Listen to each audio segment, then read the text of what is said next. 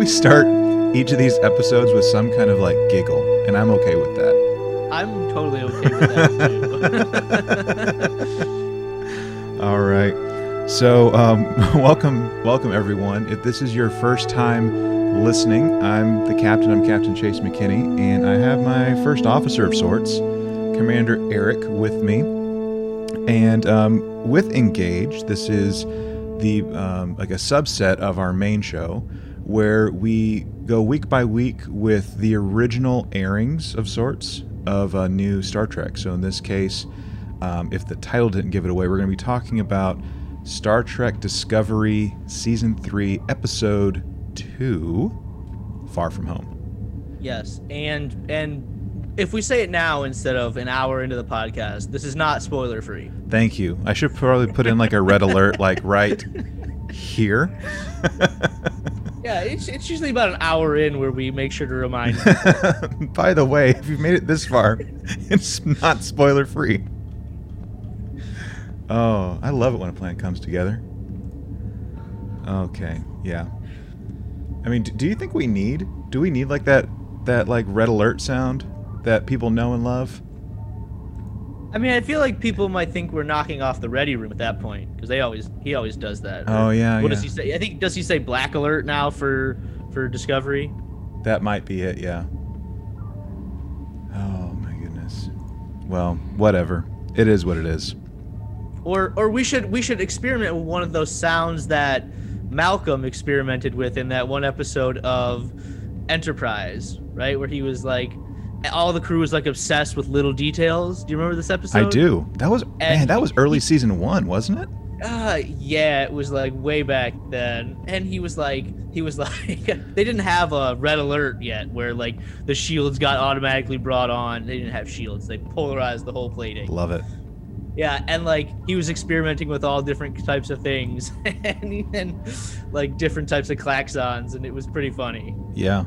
Yeah. Man, you're making me want to like go back and watch Enterprise again. I know I'm like in the minority with most with most Star Trek fans, but I love that show. I do too. I really like it. Man, man, oh man.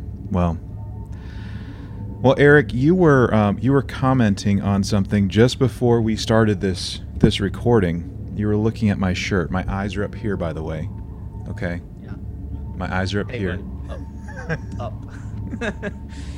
And uh, anyways, I'm wearing a shirt, and it just said, and you were like, "What does that say? Set phaser to run, or something like that?"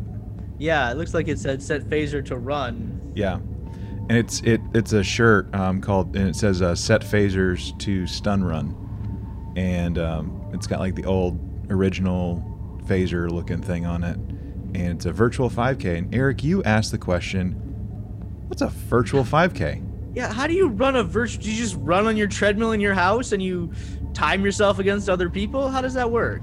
So I'm glad you asked, my friend. So. I mean, call me call me ignorant or naive or whatever, but I'm curious. Yeah, yeah. So a virtual uh, a virtual run you can do anywhere. So like um, to your point, yes, you can do it on a treadmill. Uh, most events will have like a designated like week or just a designated time frame in which like people would ideally be doing it. So like let's say like May 1st through May 5th or something like that or November 10th through the 15th or whatever. Um, it could be a week, could be 2 weeks.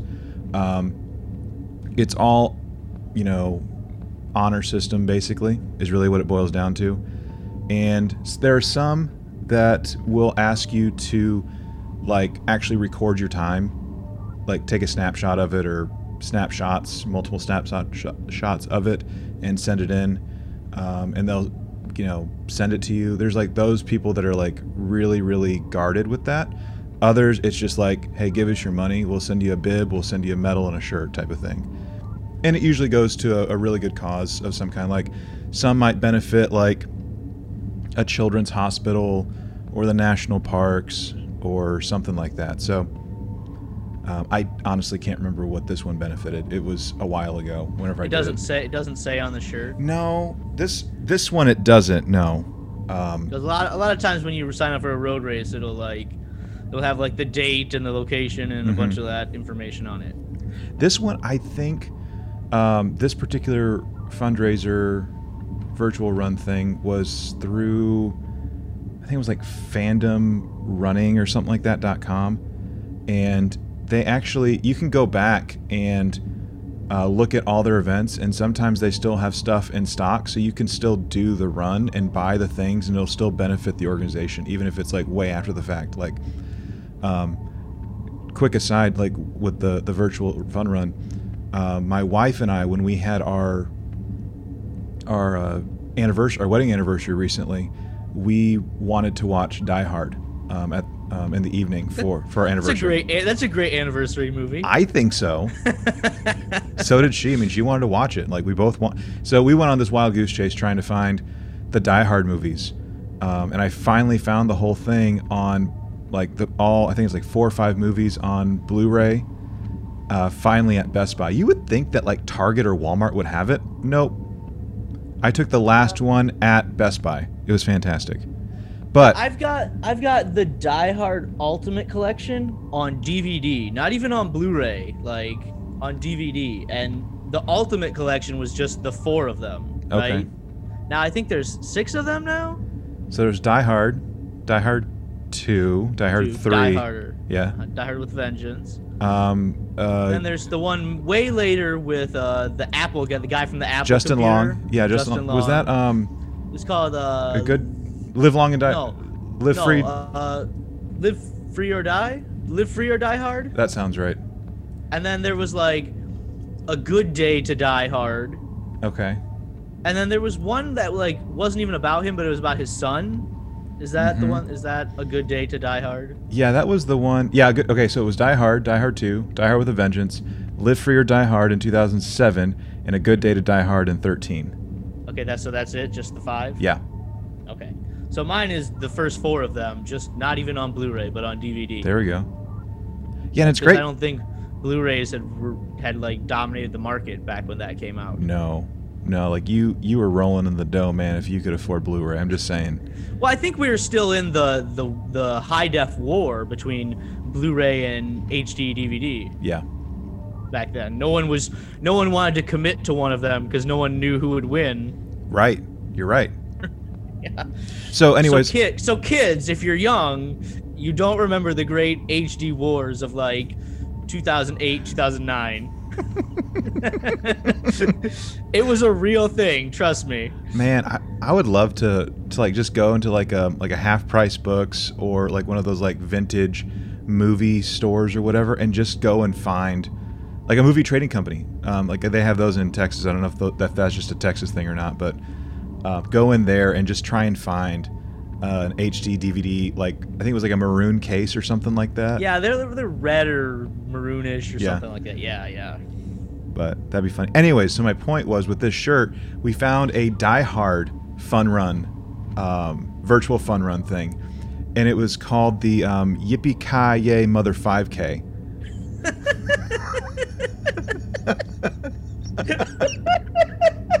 I'm sorry, that's that is genius.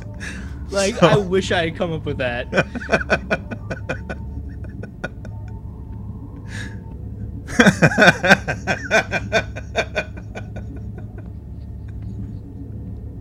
I think I broke Eric.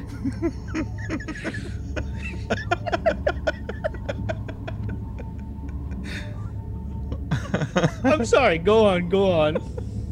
so we got it and i mean a 5k is nothing for me like i like walk i walk that like daily basically um so like i ordered it i went and i just i found a trail and, and in fact michelle and i we went and found a trail and we just hiked a 5k and we are like okay well we earned our medals we're good and um spoilers for anyone that might want a christmas card for me that shirt might be in our Christmas card this year. I'm just saying.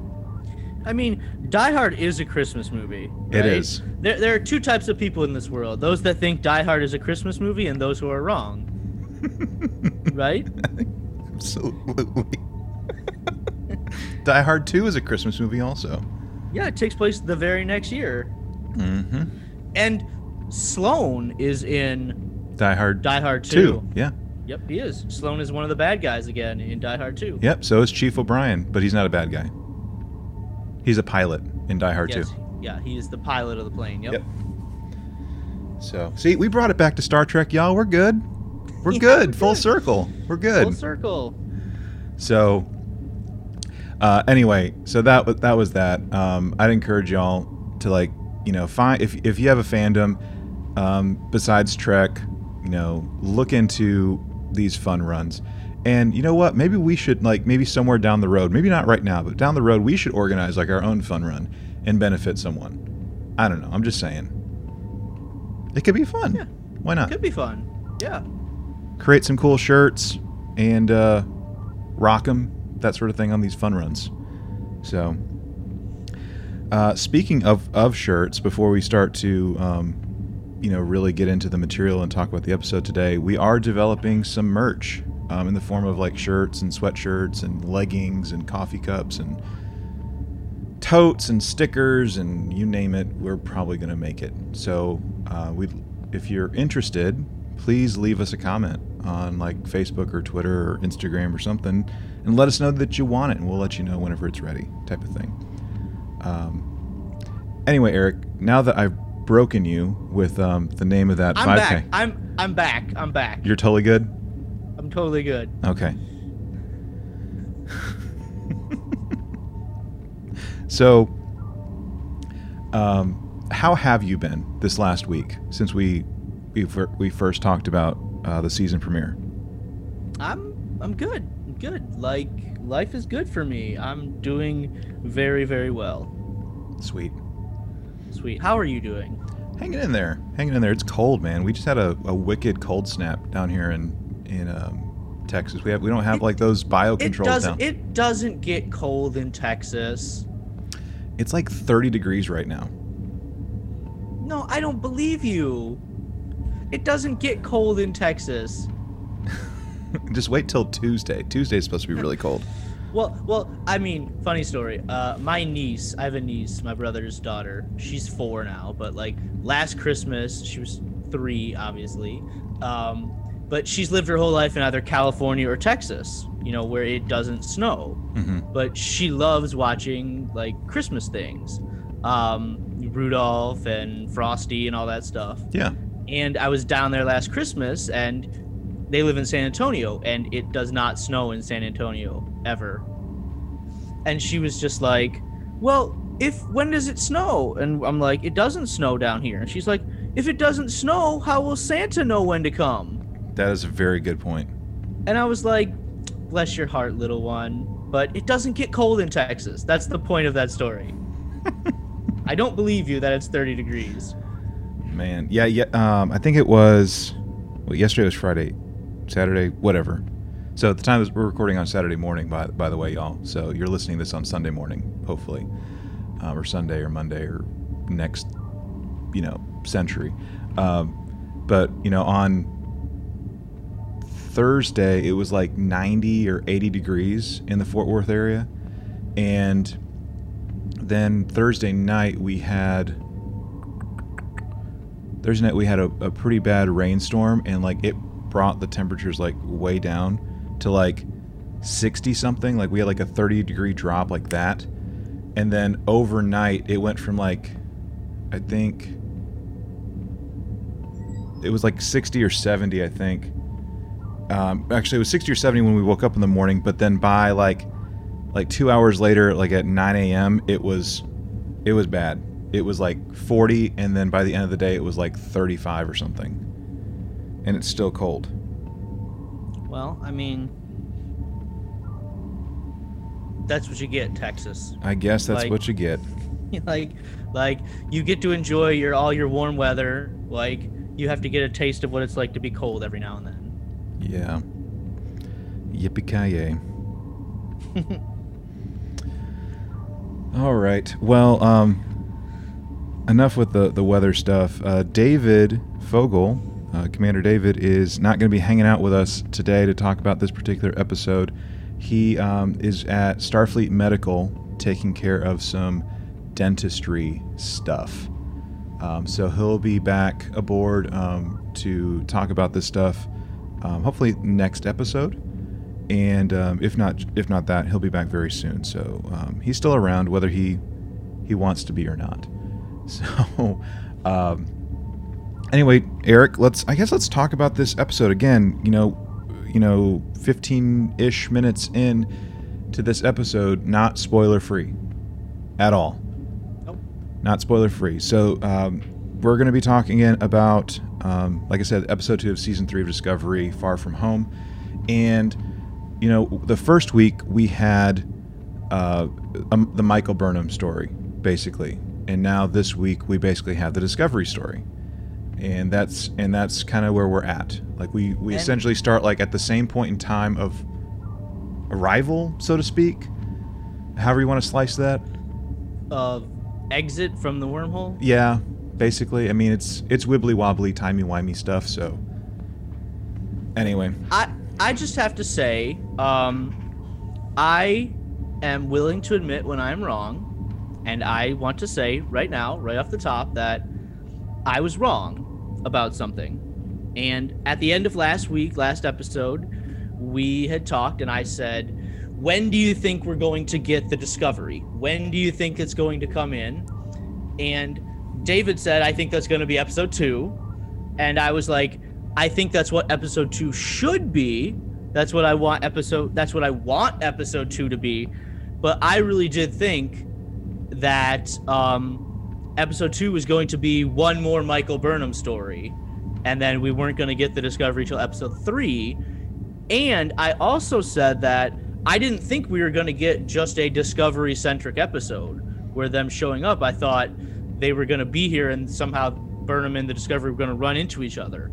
So I did not think we were going to get this type of episode. Mm. So I just want to say I'm wrong. I was wrong. Like I'm I'm right a lot of the time. I can pretty much figure out what's going to happen a lot of the time. But when I'm wrong, I'm going to I'm willing to admit it and I was Okay. wrong. Okay. Well, it's recorded now, so we, we have recorded. We have a rec- we have a recording of it. It's a recorded event. Eric has admitted when he was wrong. Yeah. I'm I'm making I'm it willing to do it. You're right. Write this down. Right. What? When did this happen? on this day in podcast history. Okay, I'll shut up now. Um, so this episode, again, we were this is Discovery focused, uh, the ship focused on, um, and what happens is just a quick synopsis. Discovery has emerged from the wormhole that they had entered at the end of season two, and they are falling. They're falling essentially out of orbit. They've lost all sorts of control. Everyone's been knocked out. They're coming to their senses, and they have to somehow do a barrel roll. Do a barrel roll. yeah. and turn uh, the ship upside down. yeah. Yeah. and uh, and from there, um, they have to fix the ship so that they can still continue their search for Michael Burnham. That's a very, um, very brief synopsis of it, and then shenanigans, of course, ensue along the way. Um, yeah. That's yeah. That's like like lazy plot, right? Explanation, right? Thank you. You know how some no no no that wasn't meant to be an insult. That wasn't like sometimes people say, "Give me your lazy plot," which is like just hit the broad the broad strokes, right? Like the Reader's Digest version, I guess, like where you Mhm. just hit hit the hit the highlights without going into details. right. You've never heard of like like that when people just like review movies, they're like lazy plot. I, They just give well, you like a sentence or two. no, I've never heard that term before, so I feel like a horrible person right now. I've Oh, heard of I've heard of like, hey, give me the Reader's Digest version, which is, but Or not like give, give me the cliff notes or something. Yeah, I've heard that, like Spark Notes, Cliff Notes, Reader's Digest, but not not lazy. Or in. Canada, in Canada, I think they call it Cole's Notes or something like that. Somewhere it's called Cole's Notes. If you're in Canada, can you confirm this for us, please? Wait a second. Wait, wait, wait. We know people in Canada. I mean, people that film in, film in Canada, right? I mean, like Hanelle Culpepper, who told us about the Ressikan flute in Picard. I mean, maybe if she goes there, she can tell us. I'm just Maybe. saying. Okay. So so like I said, we we the, the whole crew's been knocked out and they are falling to this unknown planet, which we later kind of learn doesn't really have a name. It's just kind of referred to as the colony. Like, okay, I guess I guess that'll work. I guess it'll work, you know. and every everyone's clapping. Um, I'm, I'm sorry. Um, Saru's coming to his senses, telling everyone, "Hey, get to your stations." And um, Keyla, Lieutenant Keyla Detmer, which I'm so happy that you know the bridge crew got some time to shine, like for real. No, I I think that one of the I have got a lot of problems with season one, and I'll save it for the Eric rants about Discovery season one episode that we mentioned last week.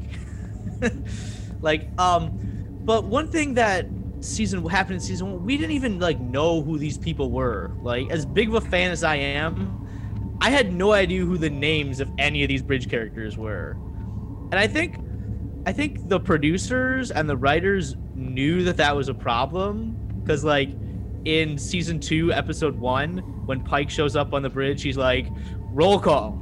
like everyone say your name. And I think that was on purpose because the producers like knew that none of us had any idea who these people were. Mm-hmm. And so I liked in season two, they actually tried to make these people characters, right? They let Owosekun go on the away mission to New Eden. Uh, they tried to give us the story with Airiam, which to me, like, felt fake and manipulative, but like they tried to do it, right? Mm-hmm. And they tried to make it seem like there was more camaraderie with this group. And I really like this this at the beginning here where I feel like I, we're gonna this is gonna be a story throughout this season with Detmer, Keyla, our our helmsman, right? There's something's going on here, whether it's PTSD or something's wrong with however she, however she ended up with that scar. I'm still not exactly sure how she got that, but I hope that this is going to be something that continues and we're going to get some more story out of her. Mm-hmm. Yeah, I liked. I just I really liked the, the whole development of the of the bridge crew. Um, just just this episode, and the fact that, and I feel kind of silly saying this, like the fact that, you know, not that Saru wouldn't, but the fact that the captain actually listened to their other officers. Like Saru was like, suggestions, what's going on? And she, uh, her, and um, Owosekun, like they make their recommendation. They're like, all right, do it. Do it, yeah. And I liked it. It it it felt very good. No, I mean this might be jumping the gun on on the discussion of this particular episode, but I really like Saru. I think he's by far the strongest character that they've created for this show. And to see where he was in season 1, episode 1, to see where he is now, he's a captain as far as I'm concerned. He's no longer Commander Saru. Like what he's gone through and like how he acquits himself in this episode, he's a captain, right? He's not he's not a commander, he's not a first officer anymore. And I really enjoy Saru and I feel like we'll talk about a lot of why that gets there throughout the rest of this episode. I think so too. And yeah, um, I'm, I'm right there with you with with Saru. Like the fact that he starts out like as this scaredy cat and very tentative person character, right? Um, and now here we are, episode two of season three, and we're like, yeah, buddy, yeah. And um, especially when we get to um, the bar apartment or whatever that thing is. The That they're- cantina saloon. Yeah. Do, do, do, do, do, do, do. Um. Okay. So they they all crash, and Saru is like, "Hey, we need to um we need to start repairs. Everyone, hang out." Hold on, hold on, hold on. Let's talk about the crash for a second. Okay, fine. Um, I actually thought this was a really weak crash here. I really didn't like it. I mean, in Star Trek, there are two crashes I think that stand out to me above anything else. We've seen ships crash before, but there are two of them that are really highlights for me. One of them is in the Voyager episode Timeless, Timeless. which, which I think is the best episode of Voyager. Um, which is fantastic. Like to see Voyager crash land into the ice. They crash landed into ice there, Um, and it was really impactful. Like the ship basically like broke apart and then skidded along the ice. And they mention in the future that like a big part of the crew died instantly in that crash when they went on impact. And you like see it hit and like do this little jump and skitter and slide to and it was very impressive. And that episode came out in 1998 99 I 98 99 more than 20 years ago Mm-hmm. more than 20 and that the cgi there looked way better than the cgi did here i thought this was throughout this entire episode i thought the cgi was terrible i'm just gonna throw that down right now i don't know what happened why like did they not have enough did they need their money elsewhere later in the show but the cgi in this episode was terrible and when the ship crashed here it was like i didn't like it at all Hmm. This was um, so yeah. Timeless came out in '98. Okay, so yeah, 22 years ago, and the CGI looked way better there than it does here. Yeah. Did you? Did you? Do you agree? Do you? What do you think about that? I don't know. I don't See- think I was paying that much attention to the CGI, if I'm being honest with you. The I think the only in terms of CGI, I will say this: it was the ice. The yeah, when, Uh, it was the ice, the parasitic ice starts to eat the ship. It looked terrible at the end. that that I think that was the only thing that I, that did catch my eye um, in the CGI realm. But like the crash itself, not so much. And I I honestly hadn't even thought about timeless. Um, I mean, I, like in this context, right? Like, um, but now that you say it, I'm like, yeah, like Voyager, they got done messed up, and yet we have like you know a dozen or however many some odd people that got some scrapes and scratches and stuff like that. hmm And this And and, and, this is also taking place. What is it like? Uh, roughly a hundred ish years before Voyager. Or, I'm sorry, the the crew and the technology is a hundred some odd years before Voyager. Yeah. hmm And then I guess the other crash is Star Trek Generations, Yep. right? When the Enterprise D crashes onto Veridian Three. Mm-hmm. um, which is. There, there, I love that movie. I love that movie, and there are a lot of things to love about that movie. But that's probably like the grand set piece from the entire film when the Enterprise crashes, and it's like four or five minutes long. That crash scene, and it shows the bridge and it shows everybody flying over, but then it shows what happens at the other part of the ship and how you've got all the kids on there that are hiding and you've got all the people that are still running around and trying to take cover and then it switches to the outside and you see the ship just basically its momentum until friction has to come over make it stop and then as soon as it stops like you look back and you see this like miles long swath of like land that it's just cut through this planet as it's crashed. And it's amazing to see that. But here, okay, ship crashes, cut to credits. It's like there's no impact of this crash for me. And I, hmm. didn't work. Didn't work for me. Fair enough. Fair enough. And you know, like they have to make it work, right? Because we know that discover. Anyway, Yes, the Enterprise D was lost when it crashed. Like no no coming back, but Discovery can't be lost when it crashes here. well, to your point, like with both Timeless and Generations, both ships were lost, depending on how you look at it, right? Um, but yeah, we have we have to keep Discovery around for reasons. That's okay. For reasons, yeah. Mhm. Um, okay, so do you want to keep on trucking? Yeah, Okay. do it. Um, the, I don't know if we really need to camp out like with every single thing because like basically what happens next is like let's get to work and start fixing stuff. Like we communications are down and uh, power, right? I think those are the two things. Yeah, communications and power. Yep. Yeah, communications and power are the two main things that we need to fix. So um, I think it was Rice.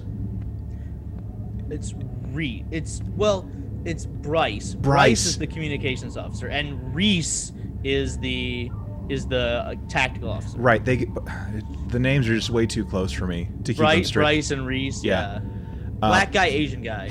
and they're like standing right next to each other too on the bridge. well, they're Uh, on opposite sides of the bridge. Are they?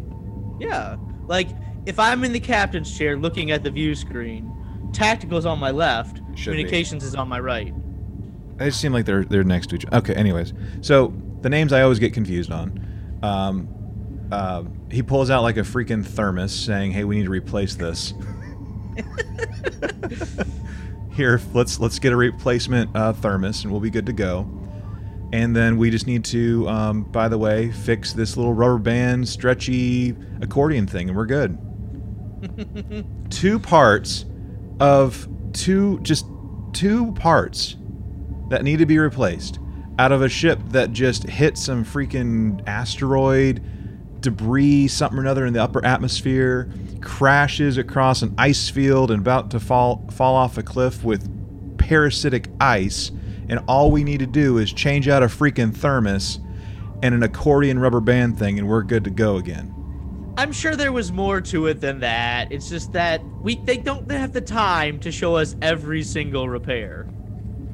you're right there was a guy welding the ceiling I didn't I, I didn't see that. Oh, like whenever um whenever Saru is is make uh, um making his repair tour, it cuts to this person like on a ladder or something. And they're like doing like some welding up on the ceiling on one of the decks. But I mean, I mean, they do say let's replace the EPS relays on deck six, and then deck four, and then deck eight. So they are affecting repairs all over the ship. All right, fine. yeah, but yeah, the two things we see, right? Yeah, a new coffee thermos and an accordion. Okay. But but I will say throughout this whole um repair scene and all of the early scenes on the Discovery, um, as I said with Saru here, whenever he's confronted by Georgiou, Georgiou is trying to assert her authority. You know, she's used to like being the emperor, and people do what she says, or they get boom boom exploded, right? Mm-hmm. Um, and Saru stands up to her every time and says, "Listen, I am in charge here. You are not in charge here. Like what I say is what we do, not what you say." And this confidence that he is just gaining by continuing to stand up to her is really really impressive. And it happens here there's the two scenes here where they're in the hallway and then where they're in the the ready room are really fantastic. Yeah.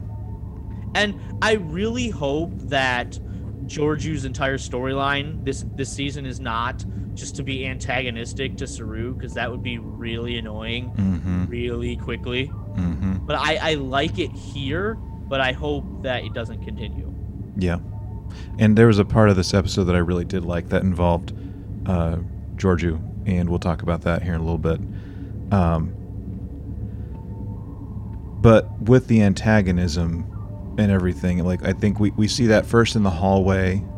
Um, we also see it in um, the captain's ready room. Um, and then we again see it later on uh, once we get to the cantina, uh, where a lot of the episode really takes place, I guess.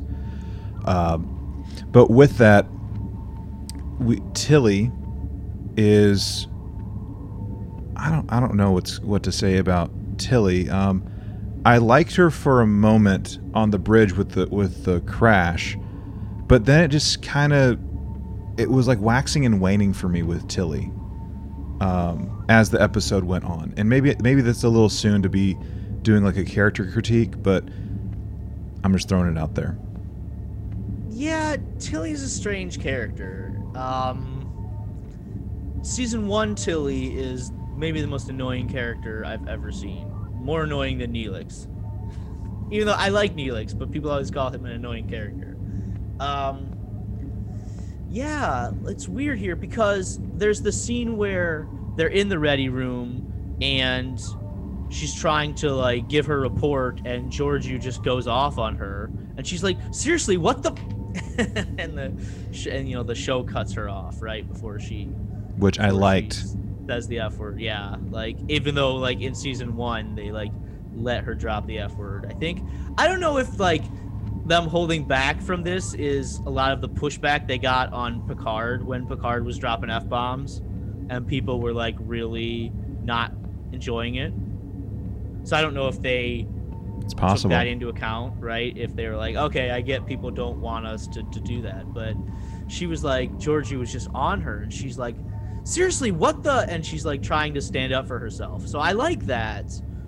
Um, and I do kind of like some of the things Tilly does later in this episode, mm-hmm. but I don't think she's ever gonna be the character that I'm like fully in love with. Mm-hmm. Yeah. So where do you want to go next with our discussion? Well, um, Saru picks Tilly to go with her, right? hmm to go with him. And when they're walking along the outside, again, it looks just like Iceland. Like the landscape looks just like it did last week, because obviously they're filming in the same location. That's a small gripe about this episode. But I do like this conversation that Saru and Tilly have here. And again, this this feeds into the Tilly growth arc and the Saru becoming a captain right? Tilly's just talking. She's a talker. She's a she's a nervous talker, right? And she's like, "I'm sorry. I talk when I'm nervous. I talk when I'm afraid." And Saru's like, "I know you do, but keep talking. Like like I want you to keep talking." And it's like he knows that's gonna help her, and that's what she needs. And he's being that encouraging captain in this moment. And he says, and he's like, T- Tilly says, why did you choose me? He's like, I needed an engineer. Well, Discovery's full of engineers. I needed one I trust. And we're about to make first contact with people, and there's no better representative than you. There's nobody who who has that that hope and that optimism, and nobody that I want to make a better first impression than you. And I don't know if he fully believes that, but he knows that's what Tilly needs to hear in that moment. And that's being the captain that I imagine that not that I imagine, but that's being the captain that we've seen Picard be. That's being the captain that we've seen Sisko be. That's being the captain that we've seen Janeway being is that encouraging and building up her crew Absolutely. or his crew or their crew. Yeah, I I like I did like the that little walk and talk that they had with um with her her fear and like just how she was like processing this the like the future basically like whatever future they're in uh, which they don't even know they're in the future at this point they could have been in the past for all they knew yeah again wibbly wobbly timey wimey stuff. But I, I did see the captain coming out and but more than more than just the conversation it was Saru's stature. Like the way that he was holding himself like he had like a really good I don't know captain vibe. I mean I don't know how else to say it. Like he just had a really good captain like posture that hmm. is that making sense No, it totally makes sense. Yeah. Um, so I did, I did, I liked it. I didn't love it, but I did like that conversation. Um, just because, like, I'm just at that point sometimes where I'm like, okay, shut up, Tilly. Saru's right, but please shut up. Yeah, yeah, yeah. I mean, if uh, it's like, if if shut Ti- up, Wesley. Shut up, Tilly. and if you're a Tilly fan, good good for you. Okay, just I don't I don't hate her, but I don't love her either. like, like, do you like you watch the Ready Room after after this episode, right? I did not get a chance to to know. Oh, okay. Well, Wil Wheaton on there is like Tilly is my favorite character in the history of Star Trek. Oh, oh, that yeah, I've seen that before. Yeah, Yeah, yeah. Well, no, he he said because Mary Wiseman is on the Ready Room here, and he's like, Tilly is my favorite character in the history of Star Trek because I see myself in Tilly, and I'm like, I don't believe you, Wil Wheaton. I believe you might see a little bit of yourself in her, but I don't believe that for one second that she's your favorite character. I think Mhm. you're just saying that because you're interviewing her here. Mm-hmm. Like I remember how much Wil Wheaton was gushing over Elnor when he had Evan Evagora on the Ready Room, and I'm like, really, Wil Wheaton, you're gushing over Elnor. and it's like I feel like he has the tendency. I think he's a great host of the Ready Room. I think he asks some good questions, but at a certain point, I feel like gushes over these characters too much in these interviews. Well, he's. I mean, he said, like, I think a similar thing about, like, like you said, um, Evan Evagora with Picard, but I, I could have swore he's like done that. He's done that on Lower Decks. He's done that um, with Picard, and he's done that. I'm pretty sure he's done that like on season one and two of of Discovery, where he's said stuff on the Ready Room, if I'm not mistaken. Well, I don't think he's hosted the Ready Room for Discovery until this season. I could have swore he did. Um, he, he did. At le- there- I thought he did at least season two. There wasn't a Ready Room for season one of Discovery. I don't think they started it till season two, and I don't think he was the host of it. We'll get back to y'all in Listenerland on this one. Yeah. But I could have, I could have, I could be completely high or something. But I, I remember him saying something like that before with Tilly. Um, so obviously I haven't seen the Ready Room because like you and I were both on the struggle bus with kind of with finding it. Basically, like I was legit looking for the Ready Room episode Thursday when it came out, right? And I didn't see it. In fact, with like lower decks, like with that Ready Room, I found it on YouTube. And that's in fact where I pointed you. I'm like, hey, just go to YouTube, see if it's there. And sure Yeah, enough, wa- it was there. It wasn't on. It wasn't on my CBS All Access. I had to. You had to, you had to be like, yeah, go look at YouTube. Mm-hmm. Okay, so let's let's um let's talk a little bit about this cantina because I think for the re- the rest of it, it's cantina and then it's engineering basically, and Yeah. that's The- it. They they felt a need to force this B plot on us, which totally is boring and not interesting, as far as I'm concerned. So cantina. Um, Saru, Um, yeah. no, go ahead. Okay, Go. Saru and Tilly they they follow the the mysterious stranger across the the vastness of the field and the wide open whatever mysterious planet that they're on, and the guy just disappears, personal transporter type of thing, and they are just whisked away. They are spirited away, and end up in this cantina. Um, and I just thought it was so cheesy, man. Like it was just so stinking cheesy. Just like watching it, like the bartender like doing like the little little thing on like the the bar, and then like the like the people just sitting there at the table, just minding their own business, not saying a dang thing, and then they're looking around, then these guns, these phasers, whatever, start coming out. I'm like, am I watching like a spaghetti western or something? Like, what the heck's going on right now? and then and then much and then later on like just the whole entrance of uh, Zareh Zareh Zareh the bad guy of the show of the episode did I hurt your feelings on something with how I was describing something Chase, my friend, I love you, but you are so wrong about everything you just said in the past minute. You are so wrong. I'm so wrong Okay, listen. Star Trek was pitched by Gene Roddenberry. I know it, Wagon wagon Train train to the to the stars I know this it was pitched as a space western. I know this Okay. Star Trek has done many episodes featuring Western motifs. The original series has an episode called Spectre of the Gun, where basically the bridge crew went back to the OK Corral, the gunfight. They were the, the Clanton gang. Um, not the Clanton gang, the whatever the cowboy gang, whatever. The, no, the Clanton gang, that's right.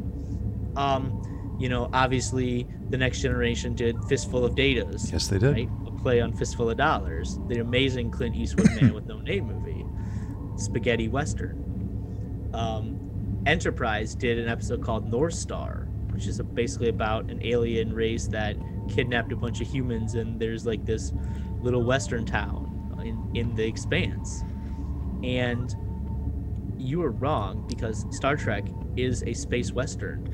And I love westerns. I love westerns. It doesn't matter what it is. Is it Fistful of Dollars? Is it The Good, the Bad, and the Ugly? Once Upon a Time in the West? Uh, Red River, High Noon, you know, uh, Stagecoach, um, True Grit, whatever it is. Um, I love westerns and Firefly, which is a space western. Um, this scene is pure gold.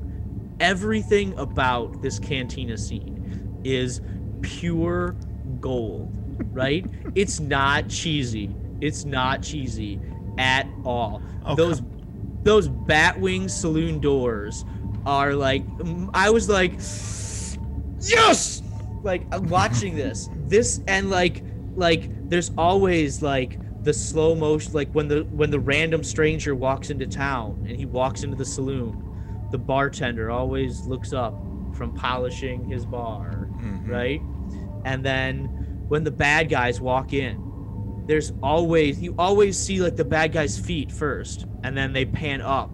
And this bad guy here is wearing spurs. A thousand years into the future our space bad guy is wearing spurs. And i love that jangling spurs sound as it hits the hits the floor. It is amazing. Everything about this is gold. I love it. okay. But still, like, you didn't get a single bit of cheese, no no not a single bit of cheese, like Gouda, nope mozzarella. nope because i love it Okay. I love it. Okay. I mean, listen, push me hard enough, I might give you a little bit. okay. Might maybe, but only because old westerns were cheesy because they were so formulaic and. you know, I mean, like, you the- they're- they're- what to expect. I mean, like, here's the thing. Like they're they're the bartender's there, he's doing his thing. The, the the folks, you know, they're they're sitting at their tables and they see Saru and Tilly coming in, and then they just start slowly pulling out their little phaser things. Like, come on, man. Chase, have you ever seen a western? I have seen a western. Like, is that not what happens? It is what happens. Yes, it like, is. That's totally the point. Okay, we'll, we'll agree to disagree on the cheese, I guess. I but I, let me say this: like, if I can redeem myself in any way, I did love what happened in the cantina. I'm just saying, like, the way that that like we're entering in, it was just a little cheesy for me. I can I can appreciate it, but it was just cheesy. I don't hate it, Eric. I'm not a I'm not a horrible person. I do have a heart for crying out loud. It just I mean, I'm not gonna yuck your yum, man. I mean, I'm glad you liked it. I, I mean, I liked it too, but not as much as you. It's just kind of cheap. It was just cheesy for me. That was it. Just a little cheesy, but not like Saturday morning cartoons cheesy. I'm not gonna go that far. Fair Okay, enough. Fair okay. enough. Can we still be friends? Yes, yes, we can. Oh, whew, that was close. No, but you're right. Like what happens in this scene in this is like very interesting because you know, we we took this journey with Michael Burnham last week where we talked about true believers and, you know, uh, book calls Michael Burnham a true believer. You know, she believes in ghosts, and you know, she talks about all these other people that haven't been able to let go and accept the Federation is not around. And then we see our liaison officer, Aditya Sahil, um, who has that same thing. He's like, hope is a powerful thing, and we see it here with these people. And this guy, Cal, I guess his name is. He's like, I knew the Federation was still out there. Like I never gave up hope, and I think that that is really fascinating as well. Mm-hmm. Mm-hmm. I have um maybe like a uh, it's not a theory, kind of like just just a thought on like this whole bit like with technology thing like last week with like the all the trinkets like you know the the vintage tricorder and phasers and um, even this week we get like basically the same thing with Saru and company here at the cantina. I don't know if now is the right time to talk about it or if I should wait till the end. Um, we'll just see where it goes, okay? So if anyone hates me after this, I'm sorry. I'll just forgive me later, I guess. But I might be thinking too much into this, Eric, but I, am really seeing, to me, I'm seeing this almost critique of Star Trek within Star Trek. It's very meta to me. Um, and what I mean by that is we want the old, but we want to use it for however the heck we want to use it, type of thing. Um, and this this tug of war of we want your technology, we want the things that came before us that we can no longer have, but we're going to do with it whatever the heck we want to do with it. We don't care about your ideals and your virtues and et cetera, et cetera. And I think that's that's a lot of like what um, older fans, um, and that includes us, um, might view when it comes to the JJs and the Kurtzmans of Star Trek. Like we might view them as you want our stuff, you want the good stuff that we have, and we're willing to share it with you. But at the same time, we think that you're just wanting to use it for your own devices and completely turn it into something like an, an almost an abomination of what it used to be. So maybe I maybe I was just too heady on that, but that was kind of what I was seeing between the first episode and even the second one with, with the cantina with um, Zareh once he, he pops up.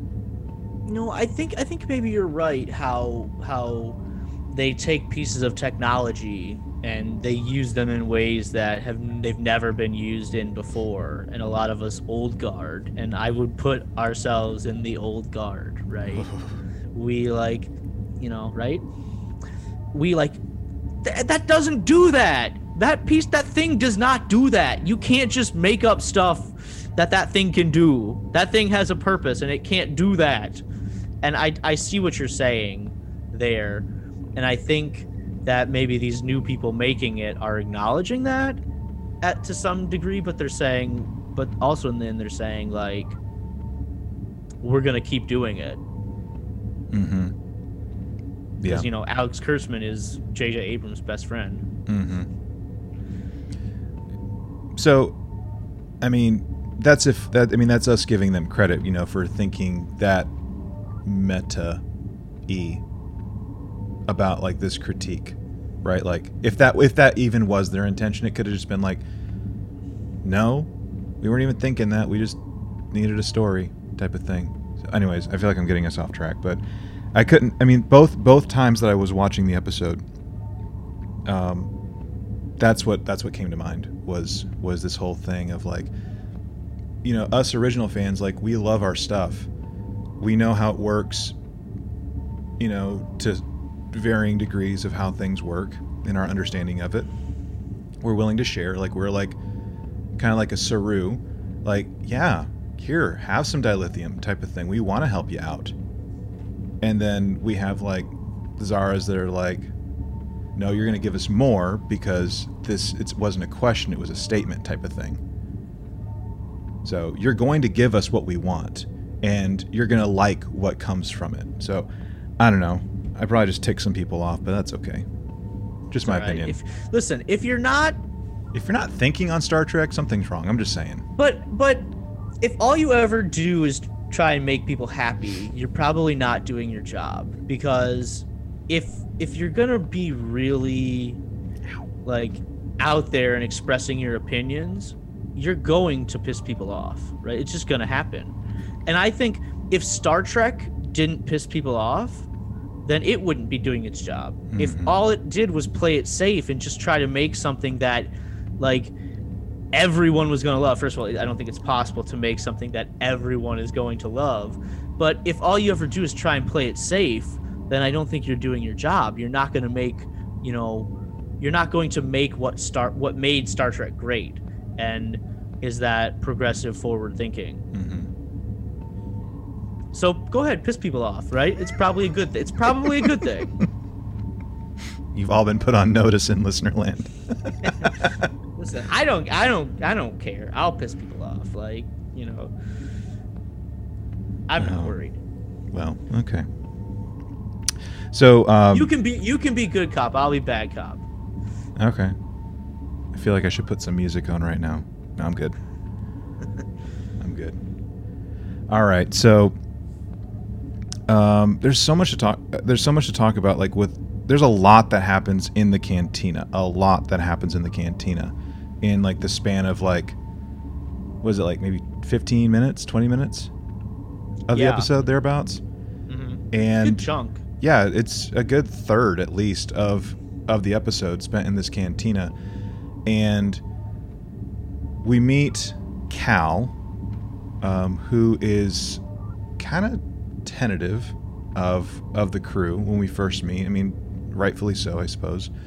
And I want to I want to just mention like whatever his species is. I don't think it was revealed to us what his Yeah. species.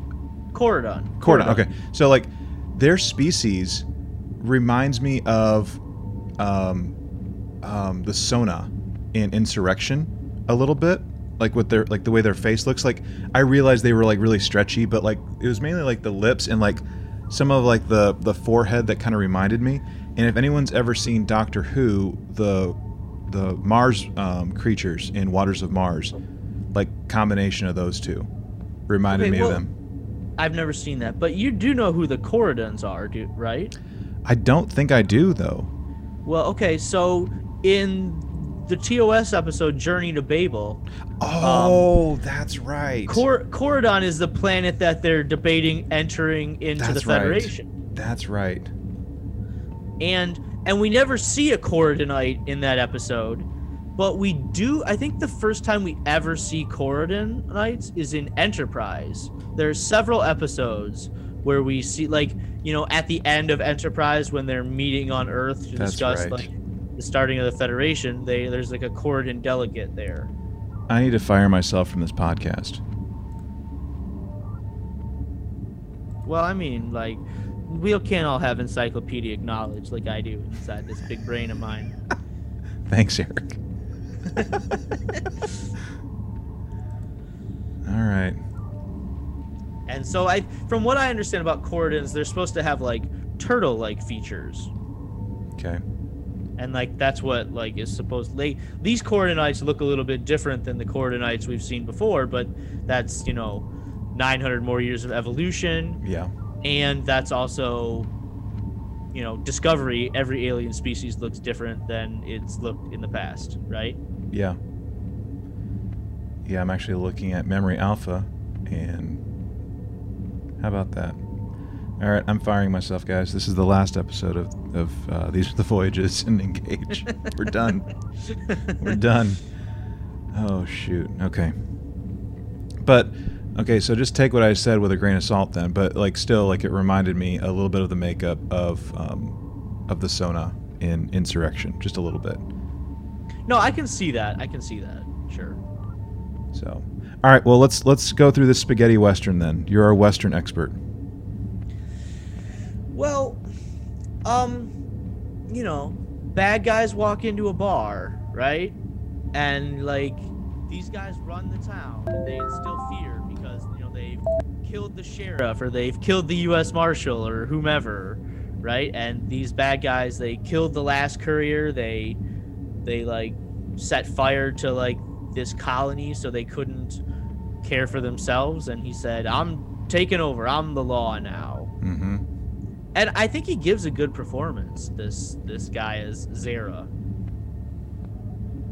Um. Yeah, he's he's good. I like it. That gun, man. Like,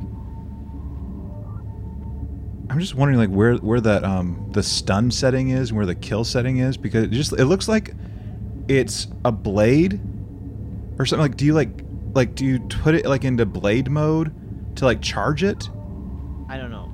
To me, I think you just straighten it out so you can carry it better, and then you twist it so it turns into a gun. Because it like so he he shoots Cal. Okay, and the dude starts like you know oozing blue goop and blood or whatever out of his eyes and I think it was nose and mouth, right? Yeah. And but it looked like like the the gun got like warmed up too quick and it kind of like stalled on itself and like he kind of cocked it back into like this blade mode and then like he cocks it back into a gun mode I, I don't know how else to describe it and then starts shooting again Oh, I just I didn't even think of that. I just thought you know you put it in straight straight mode as opposed to bent mode. Mm-hmm. So s- straight mode is just so you can carry it. You can like stick it in your holster or whatever. Mm-hmm. That's all I got from it. and and then like you know it, I, I again like there's not much in the way of like detail like with buttons and like how it works and stuff so we don't know that but i just thought it was kind of interesting and i'm probably getting ahead of myself that he can go and go boom boom like with one or two pulses or whatever at cal and the dude's dead. Of course he's going to have a different physiology than humans. I'm giving it to him. But Georgiou, she eventually shows up and she gets shot like, like what five, Three six four times? Three or four times at least. I I I was like that same thing. It's like if you take the amount, I know he hits Cal with one like continuous long blast, and he hits Georgiou with several smaller blasts. But if you add up the amount of time that Cal was hit and the amount of time that Georgiou was hit, it's probably about equal, maybe even more for Georgiou. Mm-hmm. Right? And I'm like, is this just plot armor that Georgiou has here? Mm-hmm. And the answer is obviously yes. But it really, you know, didn't.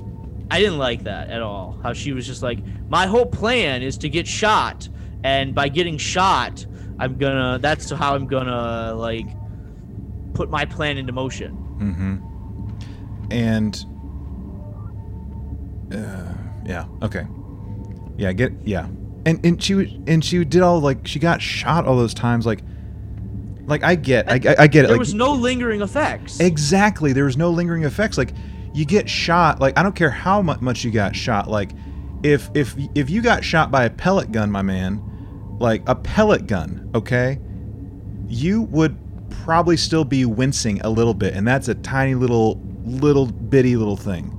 This is like a friggin' plasma gun thing that's like penetrating like hardcore and and yet you're able to get up and start doing martial arts Well, it's like in any action movie where our hero gets shot, like in the arm or in the leg, and it's like he just like punches himself or something. He's like, "Oh, oh, I'm good," and he can go back to like running and fighting. It's like if you get shot, you are going to be in a lot of pain. Okay. Remember, remember in the Samaritan snare. Let's go back to the Samaritan snare, right? We just Mhm. talked about the Pakleds not too long ago, right? yeah how many times does Geordi get shot with get shot with a phaser in that episode? a lot Uh, Like four or five times. yeah And like they're like they're like really worried. Like he needs medical attention immediately. And he's like in the fetal position on the floor because he's been shot so many times. Um, but now here, nope, George, you can just, you know, grit through the pain and do her martial arts. hmm and you know we were talking about it um, as we were starting this show but like die hard like i don't expect like any human to be able to do what john mcclane did but one thing that i liked about die hard as it relates to like what we're talking about with georgiou is that mcclane like he walked on glass. He was hurting. I mean you saw his his fragility so to speak um, in that first movie. And he still did what he had to do but he wasn't at 100% now do i want like world real world physics and things like that and you know like this fragility kind of thing that we're talking about? Maybe yes maybe no but it just seemed very contrived and just really convenient that we just saw a dude get get deaded got killed you know with this same gun and you get shot like basically the same amount of times and you're able just to move along like nothing happened just with a little extra makeup on your face Yeah. i feel like i'm being annoying right now No, no, no. I thought the same thing during this whole episode, and I'm like, nope, nope, nope, nope, nope, nope, nope, nope, nope, nope, nope. That's not how it works.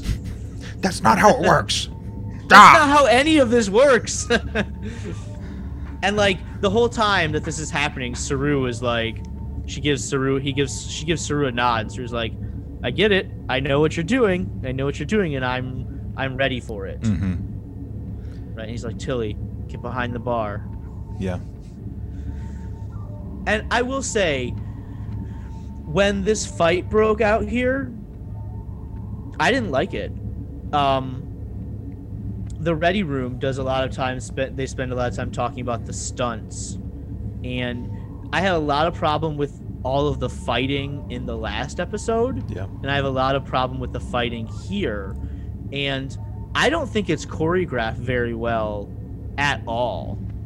Um, you know, Michelle Yeoh was in Crouching Tiger, Hidden Dragon, and if you've ever seen Crouching Tiger, Hidden Dragon, the choreog the fight choreography in that movie is amazing, and you're just looking at that movie the whole time like. like like you can't see me. Chase can see me. But like like when you're watching that movie you're just in awe of how good the fight choreography is. And michelle yeoh is fantastic in that but here it's like i didn't like it i was reminded of the scene in in picard episode one where um Dahj is fighting those those Romulans on the rooftop, and I said the fight choreography there was really weak. And I don't know if it's the same stunt choreographer in stunt, stunt coordinator in both. I, I it might be, it might not be, Mhm. but I didn't think it was very good at all. Yeah. And when I was watching it, I was like, "Oh, here comes a fight scene. I I wonder what Eric's going to think about this." Well, I'm nothing if not predictable, right? You're our official fight scene critiquer. What did Person. you like? Did you like it? Did you think it was good? I didn't really think I didn't really think too much of it. I, I mean, I didn't love it or hate it. Um, I liked I liked seeing Saru's little gills or whatever, like coming out His and needle, go. his needle things. That was cool. They didn't seem to do very much. They're not very like deadly because it didn't seem like they hurt that guy very much. hmm I did. Whereas I seem to remember them being pretty deadly when he pulled them out before in the Sound of Thunder last season. Mm-hmm. He, I, I liked the um, um, it was after the fight, but I did like the whole, again, Saru standing up to Georgiou, um, and I'm like, wait, is she about to blow his head off with that thing? The thing you know that shot her six times and she's still alive. He's gonna that she's gonna try and kill him with that that gun. Um, again, like th these whole like ideals, these virtues, kind of resurfacing type of thing. Um, I, li- I really like that scene, but like the whole like snapping of the necks, I'm like, okay, this is okay. And I was like, why, Yeah. what, like why with t- okay, this it, it's not meant to be a critique, but it's going to come across as one. Like I'm gonna I'm gonna bet you a buck or six donuts that hand-to-hand combat is going to be something that you learn in the academy or any kind of like starfleet training program you're doing okay why I don't think Kirk. I don't think Kirk learned all his Kirk Fu on his own. I don't know. but like why as an ensign now would you not get in on that? Like i, I don't know like I, that, that was like a gripe of mine like okay you're an ensign. If you're a cadet I, i'll give you a pass but you're an ensign now you're fully commissioned. You should be up in there helping your captain air quotes because he's not officially you, you should be helping your captain for crying out loud. Like not hiding and cowering behind a bar waiting for everyone to get knocked out just to smash him with a bottle i don't know i might be hyper I, that i just think that like if you're part of a crew you you do what you got to do even if you don't like it Well, do you think this is Saru being the overly protective captain here? By saying, "Listen, get behind the bar, and I'm, I'll protect you." i mean it could be but i mean like i don't know i, I just didn't like it it just it it it came off bad poorly to me to me You're no, I, I can, I can understand that. you're an ensign, man. Like, seriously, like, captain. I mean, like, okay, so it'd be like a colonel and a second lieutenant. in any other branch. Like you were the lowest ranking person in the armed services. Even if you are a second lieutenant, whether you're experienced or not, you're expected to get all up in the fray and, and defend your your own. Not hide. I mean, you, yes, you had to be strategic in in maybe hiding and getting cover. But like I don't this that that part like that part of of like that cantina fight scene was like the part that just rubbed me the wrong way, like the like both viewings of it. So I'm gonna leave that one alone for now. Um, okay, what else do we what else do we need to talk well, about? Well, well, I, I as you were saying that when the fight ends, basically, um, Georgiou goes up to, to try and kill that guy, and Saru steps in. He's like, "This is not who we are. Mhm. We have to stand up for our principles." And she's like, "This is who I am." And Saru is like, "He's not backing down." And throughout this whole episode, I mean, I've said it. I said it before in this. This is like the third time he's had to stand up to Georgiou and say, "I am the person in charge here, not you. We are going to do what I say, and I am take. I am in command." And I really like that here. And I said, I hope that's not the only thing we're gonna get between these. The whole only dynamic we're getting between these two this season. I I hope But this. then- go ahead. No, but then then Saru says to the to the surviving bartender, he says, "We'll leave this guy in your hands. You know, he has not done us really any wrong. He's done you wrong, and we'll leave it up to you to administer justice." And I really like that. Do you think? I like that too. Do you think Georgiou can be redeemed?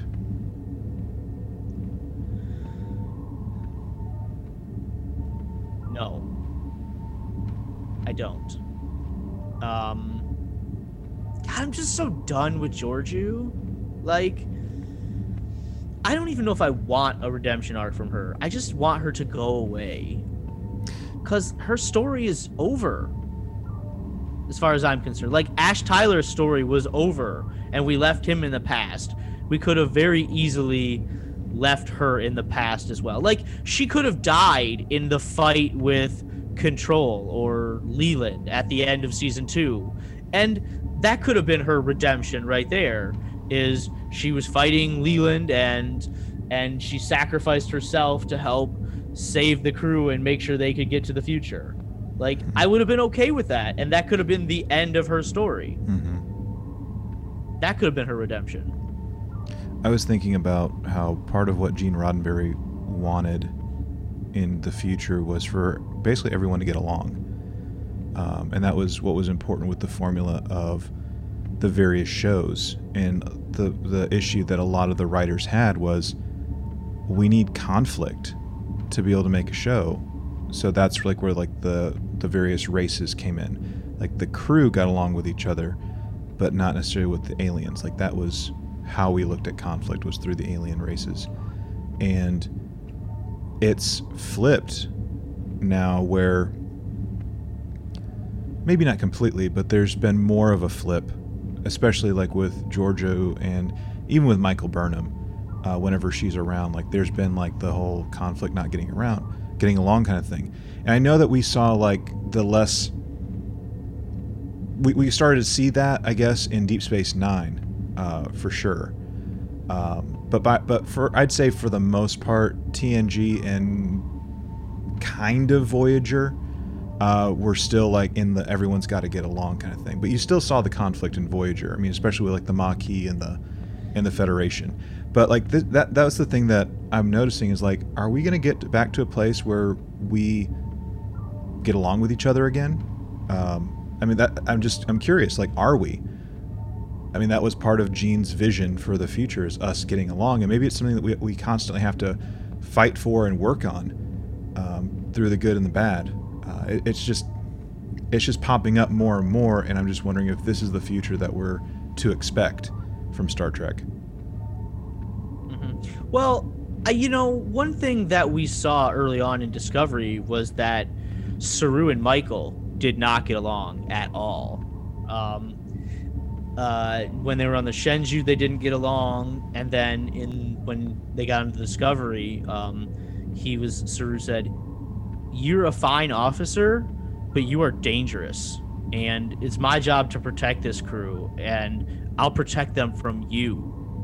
But then we've seen like they're I think that they're really good friends now. Mm-hmm. And like the two of them have really come a long way from where they were in the beginning being so antagonistic. Mm-hmm. The other thing I want to point out with this with the cantina thing is um, I realize the lighting isn't that big of a deal, maybe, but let's let's go in the Wayback Machine to season one. Mirror universe people in their eyes, right? Like they have issues with like brighter lighting.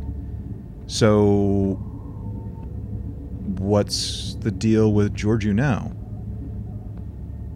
Like does she somehow have this cure in her back pocket where she's okay now that she's like wandering outside in in natural light? Oh, I think that was just a plot device they used in season one to like, like, hey, if you were paying attention, you would know this. You would know that this is not the real Lorca. And I think that now that we don't have that here, I think they've just dropped that storyline. Sometimes storylines just get dropped. Okay. That's what happens when you pay attention though. No, no. I mean, you're right, but I think that it was. I, I totally think the only purpose for that in season one was like, hey, if you were paying attention, you would have been able to figure Mhm. this out. okay. So my question is, do you think we're ever gonna see this Zareh again? Because they they said, hey, we're not gonna kill you, we're not gonna throw you in jail, just start walking outside, like, and we never see him die. And I'm always like curious, like, if we never actually see someone die, we can't be certain they're dead because Star Trek has had this problem recently of bringing people back from the dead, and this guy's technically not dead. So do you think we'll ever see him again? I do. Do. think this was just a one-off? I think we'll see him again. I think he'll be probably the main antagon- um, antagonist throughout this show. I definitely think we're gonna see him again. Yeah. I would be shocked if we didn't see him again. Look, we got 13 episodes of this season. And I mean, this is only episode two. So a lot can happen in 11 weeks with a character. So I would not be surprised if he showed up. And I have not looked, I have not tried to look um, for how often his character shows up. But to me, it would make sense if he showed up probably around season, or sorry, around episode five or six again. And then he, Yeah, re- like- and then he remains. Like, I mean, like, uh,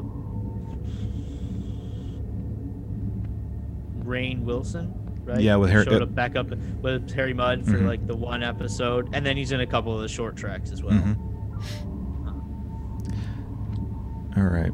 So everyone, uh, we get the the thermos fixed, and we get our own little pocket p- protector transporter doodad thing. Yep, just like just like Book had last week. Yep. And um, I think that pretty much, for the most part, wraps up the cantina. And we're back aboard the Discovery. And the main focus of this is Stamets and Reno. I would say. Oh, we're I thought I thought we were just gonna ignore this whole B plot line. Well, okay. Can, I want I want to say this. Like, I loved the interactions between um, Culber and Stamets. I loved the heck out of them. Um, there was one line, um, not with them, but there was a line where, um, and you're my quote machine, so I need your assistance on this one, dude. Um, they're they're sitting, uh, getting ready to go up the ladder to fix the accordion um, MacGuffin thing, and she talks about like you know you're you're not on your A game. You feel um, useless and whatnot, and that's a horrible place to be. And I thought that was like a brilliant line that she that she delivers. And I, as much as she annoyed the the crap out of me in season two, like with her few appearances, I kind of enjoyed Reno in this episode.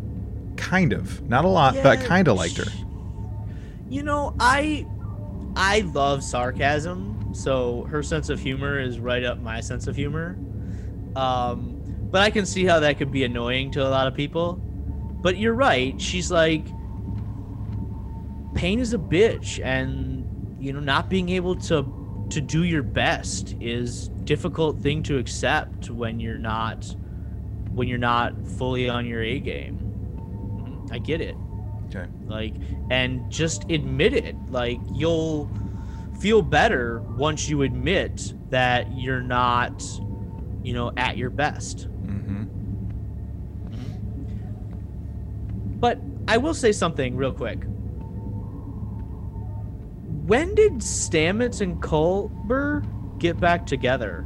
Because the last thing that I remember from the two of them was Hugh moving out and saying, I don't know who I am anymore. I don't know if I could be with you anymore because I've got to figure out myself and who I am coming back from the dead. And here in this episode, it's like they're just back together again and everything's all hunky dory. When did that happen? Did I miss something? I think I think it's just a, a fact of like the whole traumatic event that they're all going through. Maybe I'm, I'm maybe I'm just reading too much into it. Um, like Culber sees his his boy, you know, get really hurt and almost die. So maybe it's just that. Maybe it's just like the affections that they've had for one another that's just kind of resurfacing, and maybe we'll get more of that development. Spar I hope sparse development, like sparsely sprinkled in, right? Um, I don't need like a whole episode dedicated to like what the heck happened to their relationship. Yeah, but I didn't miss the scene where they they reconciled, did I? I don't think so. I, I don't remember. Did I, did I miss it? no, because like, I mean, seriously, like he comes back. Um, Culber comes back like around the middle of season two, and it's like the rest of it. He's having like this existential crisis of like, who am I now? Like, where's that scar that I had on my shoulder? You know.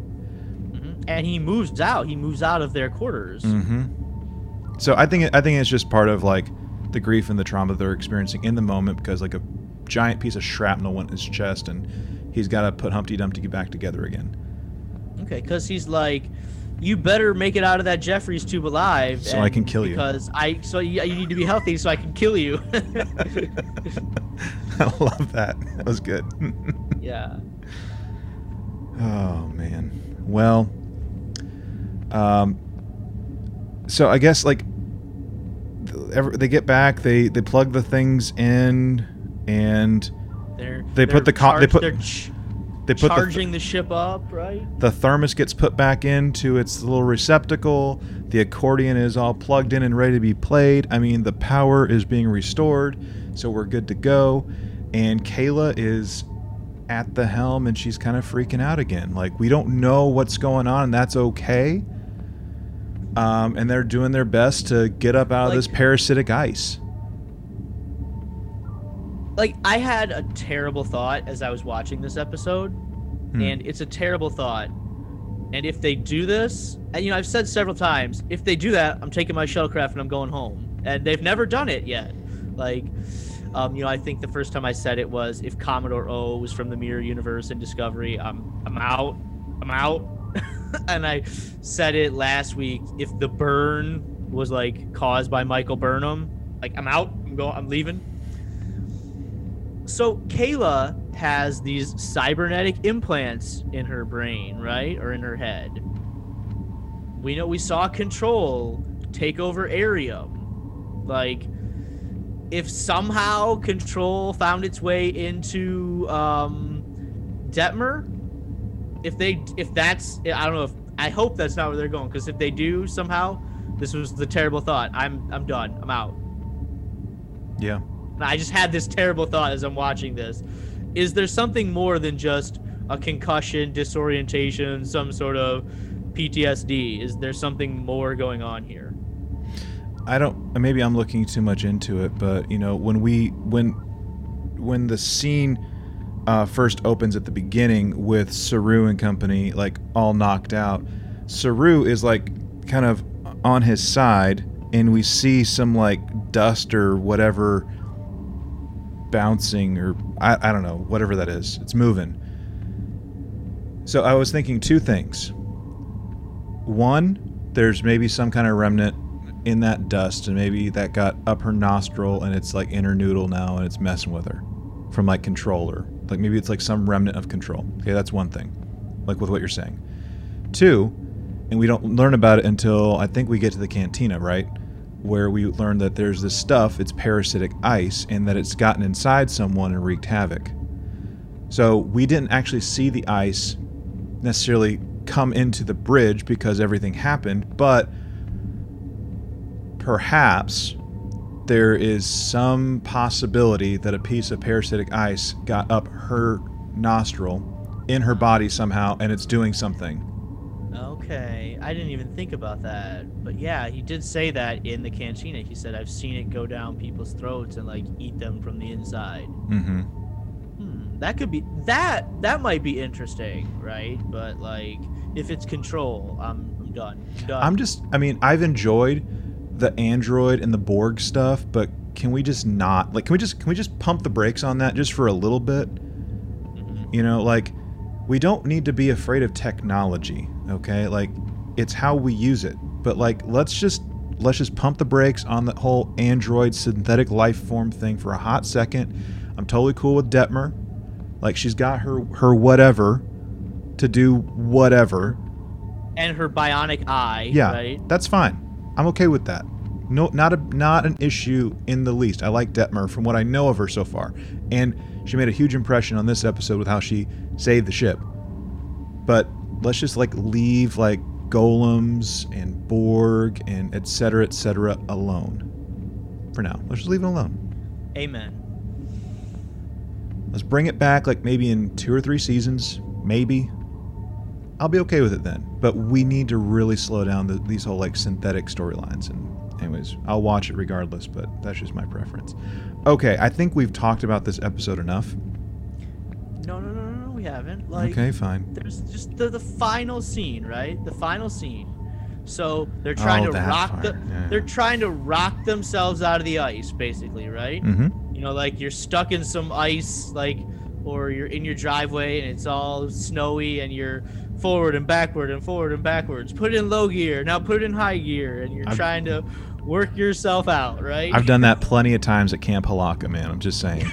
and you lived in Michigan. Like lived did. Michigan like I did. We got snow. You gotta try to rock yourself out of it. That's right. and all of a sudden they're like, enemy ship coming in. And listen, if you did not know that that was Burnham coming in, like if you thought that, that was an, actually an enemy ship, one, you haven't watched Discovery enough to know that it was always going to be Burnham that showed up. Two, you haven't watched enough TV or movies. Like, there was zero chance that was going to be anyone other than Burnham coming in at the end of the day.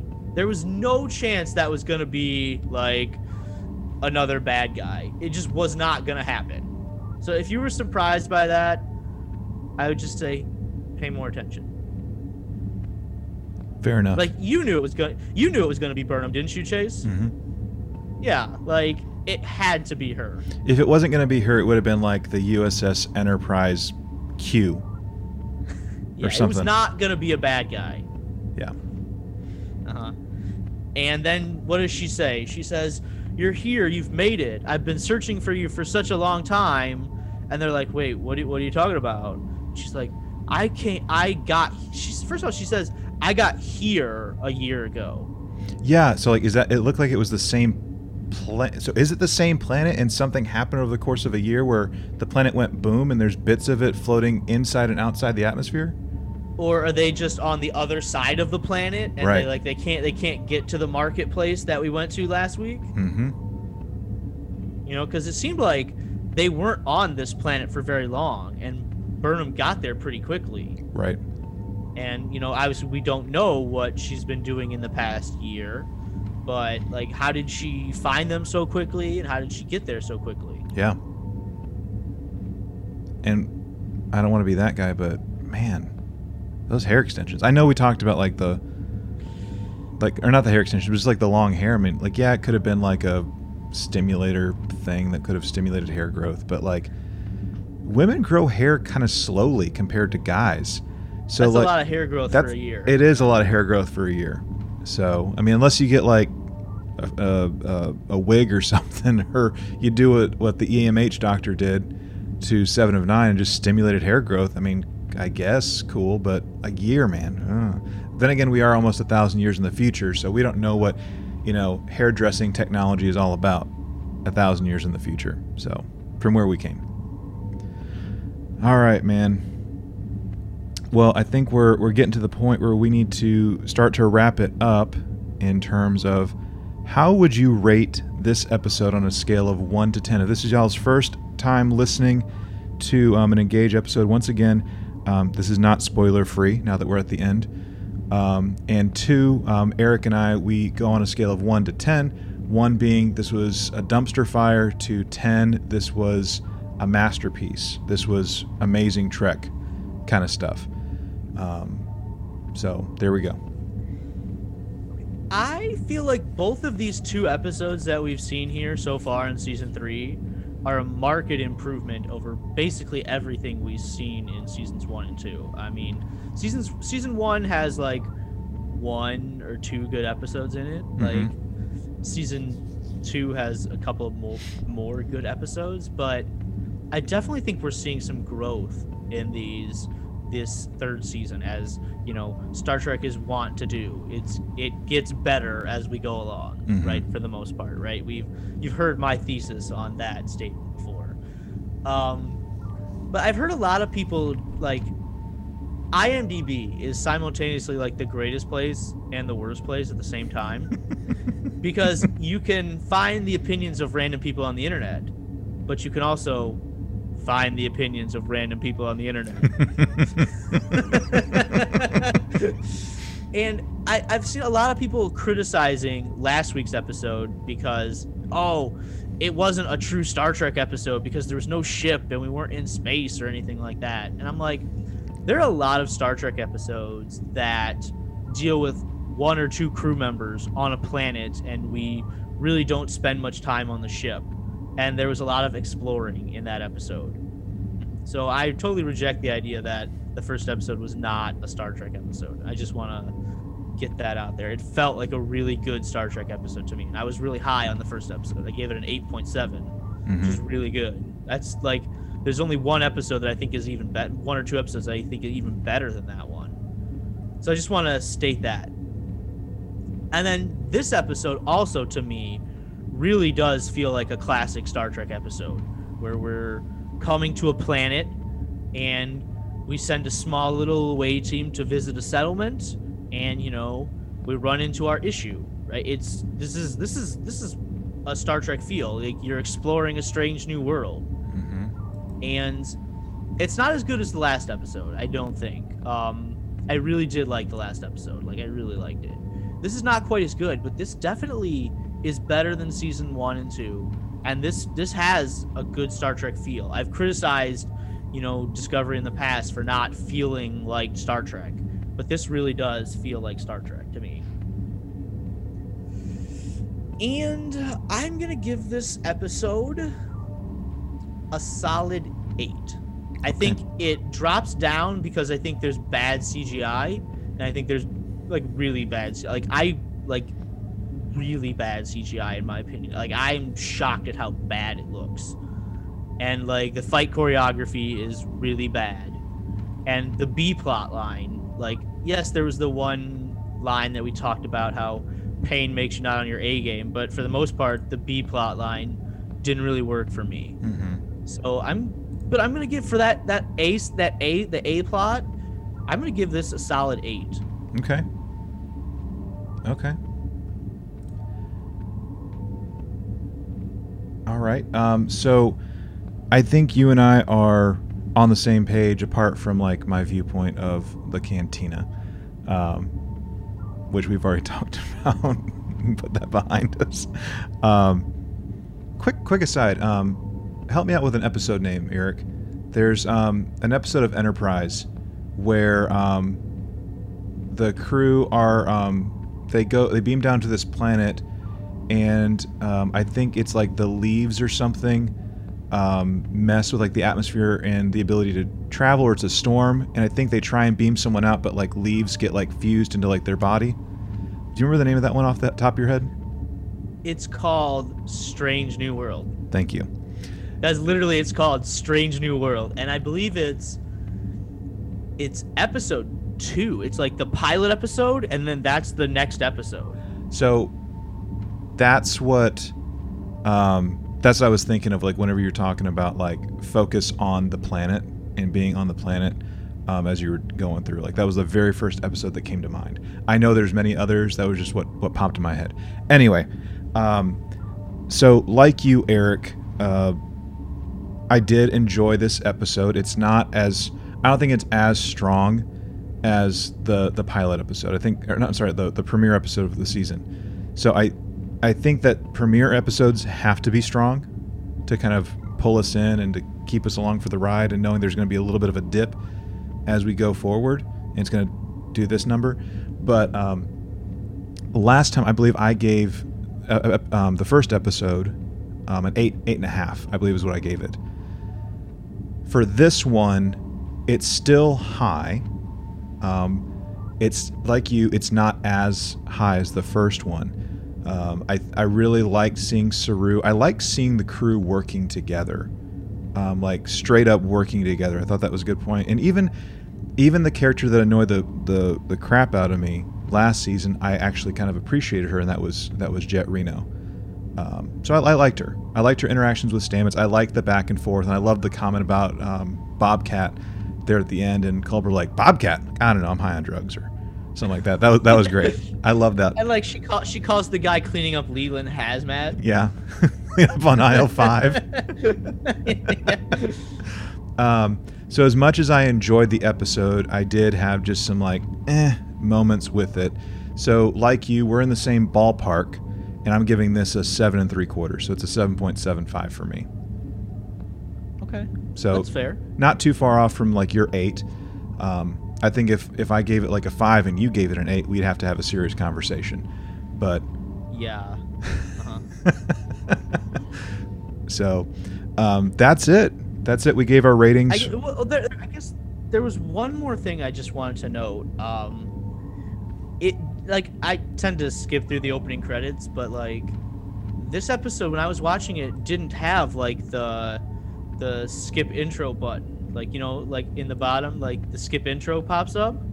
Like this didn't have it for me when I was watching it. Like there was no skip intro. I don't I thought that was really strange. I don't have that option um, for me because oh, like, like so I'll I'll watch so I have I'll either watch it like on our smart TV where I do have that option, or I'll fire up my PlayStation 4 and watch it through the through that way. Um, for some reason, I don't have the skip intro option ever whenever I watch it on my PlayStation 4. But if I watch it on my smart TV, I do. But I watch it so early in the morning, I don't want to wake up the family. So I plug it. I plug my headphones into my controller. That way, there's no sound coming through the TV. So, but yeah, I never have that option on my PlayStation ever. Oh, but like I always skip intro, like because this Discovery intro is boring. But I noticed in the opening credits, um, Rachel and Cheryl. I hope I'm saying that right. Like God, I probably butchered it. Rachael Ancheril as Commander Nhan is listed in our opening credits now.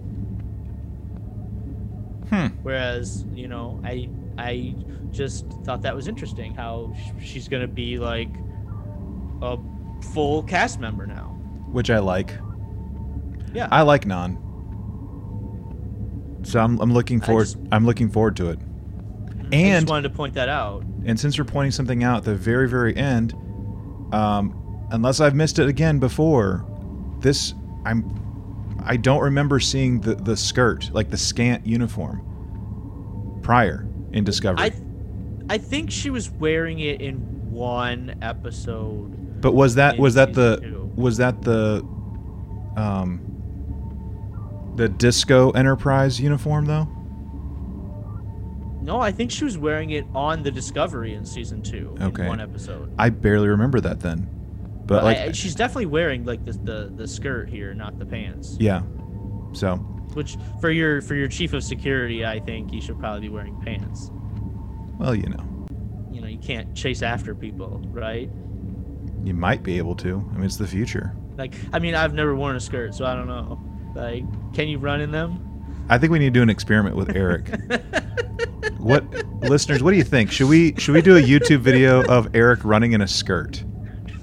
I think we should. I, no one wants to see that. I want to see that personally. no one, no one wants to see that. All right, listeners. This is what I really need you to do. listen to my listen to my voice right now, okay? And if you're seeing this on YouTube at all, I need you to send us some hailing frequencies, okay? You know, open up hailing frequencies, send us a message, tell us how much you do or don't want Eric to run in a skirt. Fully bearded and everything. It's it's not happening.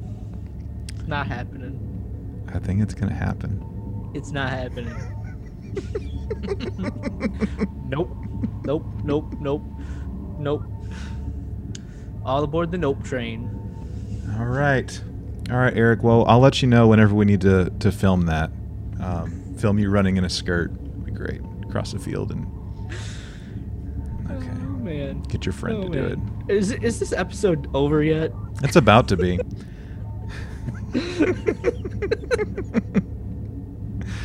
All right, everyone. Thank you for for tuning in to this week's episode of Engage. Um, as we've talked about Star Trek Discovery Season Three, Episode Two, Far From Home.